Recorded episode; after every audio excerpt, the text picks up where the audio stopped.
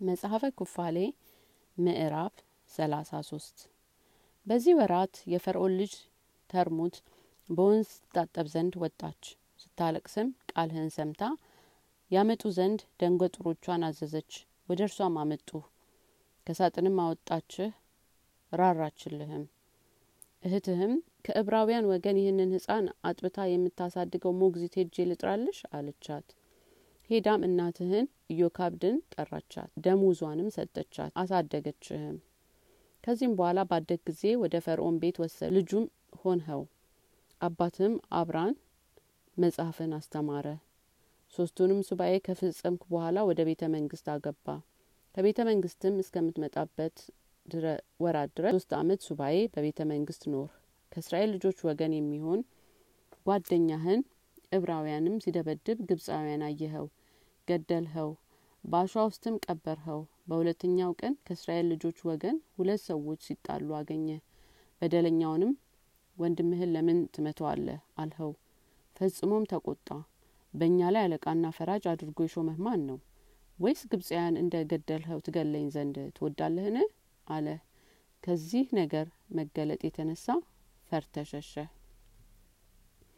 በአርባ ሰባተኛውም ኢዮቤልዩ በሶስተኛውም ሱባኤ በስድስተኛውም አመት ወደዚያ ሄድ ስድስት ሱባኤ ከአንድ አመትም ተቀመጥ በዳግመኛው ሱባኤም በሁለተኛውም አመት ወደ ግብጽ ተመለስ ይኸውም ሀምሳ ኢዮቤልዩ ነው። በደብረ ሲና የተነገረህን አንተ ታውቃለህ። ወደ ግብጽ በተመለስ ጊዜ በጎዳና በዳስ በዓል ቀን ገዡ ማስቴማ ካንተ ጋር ምን ሊያደርግ ወደደ? በፍጹም ኃይል ይገል ዘንድ አይደለምን? በግብፃውያንም በቀልና ፍርድ ታደርግ ዘንድ እንደ ተላክ ባየ ጊዜ ግብፃውያን ከእጅህ ያድናቸው ዘንድ ይወደድ አይደለምን?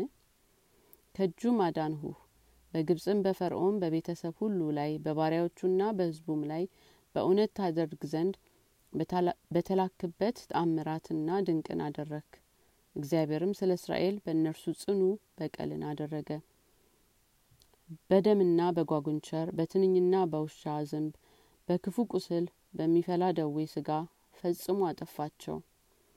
ከብቶቻቸውንም በሞትና በበረዶ ድንጋይ አጠፋ። አዝመራቸውንም በዚያ ሁሉ አጠፋ። ከበረደ የቀረውን ቀሪውን የሚበላ አንበጣ አጠፋ። በጨለማ በሰውና በከብት በኩር በጣውታቸውም ሁሉ በእግዚአብሔር በቀል አደረገ። በእሳትም አቃጠላቸው ሳይደረግም ታደርግ ዘንድ ሁሉ በአንተ እጅ ተላከ። የግብጽም ንጉስ በአገልጋዮች ሁሉ ፊትና በህዝቦቹ ፊት ትናገረው ነበር።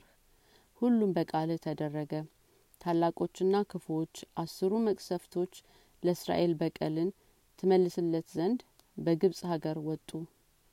እግዚአብሔርም ስለ እስራኤል ሁሉን አደረገ። በግፍ እንደ ገዟቸው በእነዚያ ላይም በቀልን ይመልስ ዘንድ ከአብርሃም ጋር መሀላን እንደ ተማማለበት ፍቃዱን አደረገ። ገዡ መስማቴም በፊት ይከራከርህ ነበረ። በፈርዖንም እጅ ይጥልህ ዘንድ ይወድ ነበረ። የግብጽንም ሰዎች በሟርታቸው ይረዳቸውም ነበረ ይቆምላቸውም ነበረ። በፊትህም ክፉን ስራ ይሰሩ ነበረ። በፊትህም ክፉ ስራን ይሰሩ ዘንድ ተውናቸው ደህንን በእጃቸው ይደረግ ዘንድ አልፈቀደላቸውም። እግዚአብሔር በክፉ ቁስል አጠፋቸው አንድ ተአምራትስ እንኳን ምንም ከማድረግ አሳጥተናቸዋልና መቃወም ተሳናቸው። ግብፃውያንም በሰራዊቶቻቸው ሁሉ በፈረሶቻቸውና በሰረገላዎቻቸው በግብጽም ሰራዊት ሁሉ ብዛት ከአንተ በኋላ ይከተሉ ዘንድ እስከ በረታና ለግብፃውያን እስከሚሰማቸው ድረስ ደርሶ ገዢ መስቴማ በተአምራትና በድንቅ ሁሉ አላፈረም እኔም በአንተና በግብፃውያን መካከል በእስራኤልም መካከል ቆምሁ። እስራኤልም ከእጁና ከሰራዊቱ እጅ አድናቸው። እግዚአብሔርም እንደ ደረቀ ምድር ባህር መካከል አሻገራቸው። እስራኤልንም ይከተሉ ዘንድ ያወጣቸው ወገኖች ሁሉ የግብጽ ሰዎች የእስራኤል ልጆች በባህር እንደ ጣሉ አምላካቸው እግዚአብሔር በባህር መካከል ከእስራኤል ልጆች በታች በወንዙ ጥልቅ ጣላቸው አስር እልፍ ጊዜ በቀልን ተበቀላቸው ከእስራኤል ልጆች ወገን በፈሳሽ መካከል ስለ ጣሉት ስለሚያጠቡ አንድ ህጻን ፈንታም በሶስት ወገን የሚመክቱ ሺህ አርበኞችን ተበቀላቸው። በአስራ አራተኛው ና በአስራ አምስተኛው በአስራ ስድስተኛው በአስራ ሰባተኛው በአስራ ስምንተኛውም ቀን ገዢው ምስታሜ እንዳይጥላቸው ከእስራኤል ልጆች በኋላ ታስሮ ተግዞ ነበረ። በአስራ ዘጠነኛውም ቀን ግን የግብጽ ሰዎች ይረዷቸው ዘንድ የእስራኤል ልጆች ይከተሉ ዘንድ አሰናብተናቸው ልቦናቸውም አጸና አበረታ ናቸውም ግብጻውያንንም ያጠፋቸው ዘንድ በባህርንም መካከል ይጥላቸው ዘንድ በአምላካችን በእግዚአብሔር ዘንድ ታሰበ። ከግብጽ ሰዎች ልብስንና ገንዘብን የብሩንን እቃና የወርቅንም እቃ የናሱንም እቃ በሚጠቀሙበት ቀን የእስራኤልን ልጆች እንዳይጥላቸው በግፍ ስለ ገዟቸው ፈንታ ይማርኳቸው ዘንድ በአስራ አራተኛውም ቀን አሰር ነው። የእስራኤልንም ልጆች ከግብጽ ባዷቸውን አላወጣ ናቸውም። የመጀመሪያውም ወር በባተ በአስራ አራተኛውም ቀን ገና ሳይመሽ ትሰዋው ዘንድ በአስራ አምስተኛው ቀን ማታ ፀሐይ በሚገባበት ጊዜ ጀምሮ በሌሊት ይበሉት ዘንድ እግዚአብሔር ስለ ፋሲካው ያዘዘህን ትእዛዝ አስብ። ይቺም ሌሊት የበዓል መጀመሪያ ናት፣ የፋሲካ መጀመሪያ ናት። አንተም በግብጽ የፋሲካ በዓል አደረጋችሁ ትበሉ ዘንድ ትቀመጣላችሁ። የመስቴማ ሰራዊት ሁሉ በግብጽ ሀገር ከፈርዖን በኩር ጀምሮ ተማርኮ በወፍጮ ስር እስከምታገለግል ባሪያ በኩር ድረስ የበኩር ልጅ ይገል ዘንድ ከብቱንም ሁሉ ያጠፋ ዘንድ ተላከ። በበሩ የደም ምልክት አለና በቤቱ ያሉ ሰዎች ሁሉ ይድኑ ዘንድ ሰራዊቱን አልፈው ይሄዳሉ እንጂ አመት የሆነውን የበግ ደም በበሩ ወዳዩበት ቤት ለመግደል እንዳይገቡ እግዚአብሔር የሰጣቸው ምልክት ይቺ ናት። የእግዚአብሔርም ሰራዊት ሁሉ የእግዚአብሔር እንዳዘዛቸው መጠን ሁሉን አደረጉ። ከእስራኤልም ልጆች ሁሉ አልፈው ሄዱ። ከከብት ጀምሮ እስከ ሰው ድረስ እስከ ውሻም ድረስ ከእነርሱ ሰውን ሁሉ ለማጥፋት መቅሰፍት ወደ እስራኤል አልገባም። መቅሰፍቱም በግብጽ እጅግ ጽኑ ሆነ። በግብጽም በድን፣ ለቅሶ፣ ጩኸት በውስጡ የሌለበት ቤት አልነበረም። እስራኤል ሁሉ ግን ተቀመጠ። የፋሲካውንም ስጋ እየበላና ወይኑን እየጠጣ የአባቶቹንም አምላክ እግዚአብሔርን እያመሰገነና እየባረከ ነበረ። ከጽኑ አገዛዝና ክፉ ከምትሆን ግብጽም ለመውጣት ተዘጋጅቶ ነበረ። አንተም ባለ በዘመን ሁሉ ይችን ቀን አስብ። ከአንዱ ዘመን እስከ አንዱ ዘመን በሕይወት በኖርበት ዘመን ሁሉ እንደ ስርአቱ ሁሉ በእለቱ በአመቱ አንድ ጊዜ አድርጋት። የዘላለንም ስርአት ነውና ከቀን ቀን ከወርም ወርን አታሳልፍ። በየአመቱ ሁሉ ከአመት አንድ ቀን በየትውልዳቸው ሁሉ እለቱን በዓል ያደርጉ ዘንድ በእስራኤል ልጆች ላይ ስርአት እንደሆነ በሰማይ ጽላት ተጽፏል።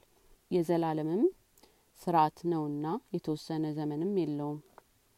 ሰው ንጹሕ ሆኖ ሳለ በጊዜው በእለቱ ያደረገው ዘንድ በዓሉ የሚከበርበት ቀን እግዚአብሔር ወዶ የሚቀበለውን ቁርባን ለማቅረብ በእግዚአብሔር ፊት ለመብላትና ለመጠጣት ቢመጣም የእግዚአብሔርን ቁርባን በጊዜው አልቀረበምና ንጹሕ የሆነውንም ሀገሩም ቅርብ የሆነው ያ ሰው ይጥፋ። ያም ሰው ለራሱ ኃጢአቱን ፍዳ ይቀበል። ቀኑ ሁለቱ እጅ ለብርሃን ሶስት እጅ ለጨለማ ተሰጥቷልና። መጀመሪያ ወር በባተ በአስራ አራተኛውም ቀን በምሽቱ መካከል ከቀኑም ሶስተኛውም ክፍል ጀምሮ እስከ ሌሊቱ ሶስተኛው ክፍል ድረስ የእስራኤል ልጆች መጥተው ከቀኑ በጊዜው በዓል ያድርጉ። በምሽቶችም መካከል በዓል ታደርግ ዘንድ እግዚአብሔር ያዘዘው ስርዓት ይህ ነው። የሚሰዋበትንም በምሽቱ ወሰን ጊዜ ይሁን እንጂ በብርሃን ጊዜ ሁሉ አይሁን። እስከ ሌሊት ማግስት ድረስ ማታ ጊዜ ይብሉት። ከሌሊቱ ማግስት ከዚያም በኋላ የተረፈውን ስጋ ሁሉ በእሳት ያቃጥሉት። በእሳት ጠብሰው አብስለው ይብሉት እንጂ ቅቅሉንም ብሩንዶንም አይብሉት። ከእግሩና ከሆድ እቃው ጋር ራሱን በማስተንተን በእሳት ይጥበሱት። ከእስራኤልም ልጆች ምንም የሚሰበር ሰውነት የለምና ከእርሱ የሚሰበር አጥንት አይኑር። ስለዚህ ነገር በጊዜው ጊዜ ፋሲካን ያደርጉ ዘንድ እግዚአብሔር የእስራኤልን ልጆች አዘዛቸው። ከእርሱም ምንም አጥንት መስበር አይኑር። የበዓል ቀን ናትና የታዘዘችንም ቀን ናትና በዓል የሚደረግበትም ቀን ስለሆነች ከእርሷ ከቀን ወደ ቀን ከወርም ወደ ወር መተላለፍ የለምና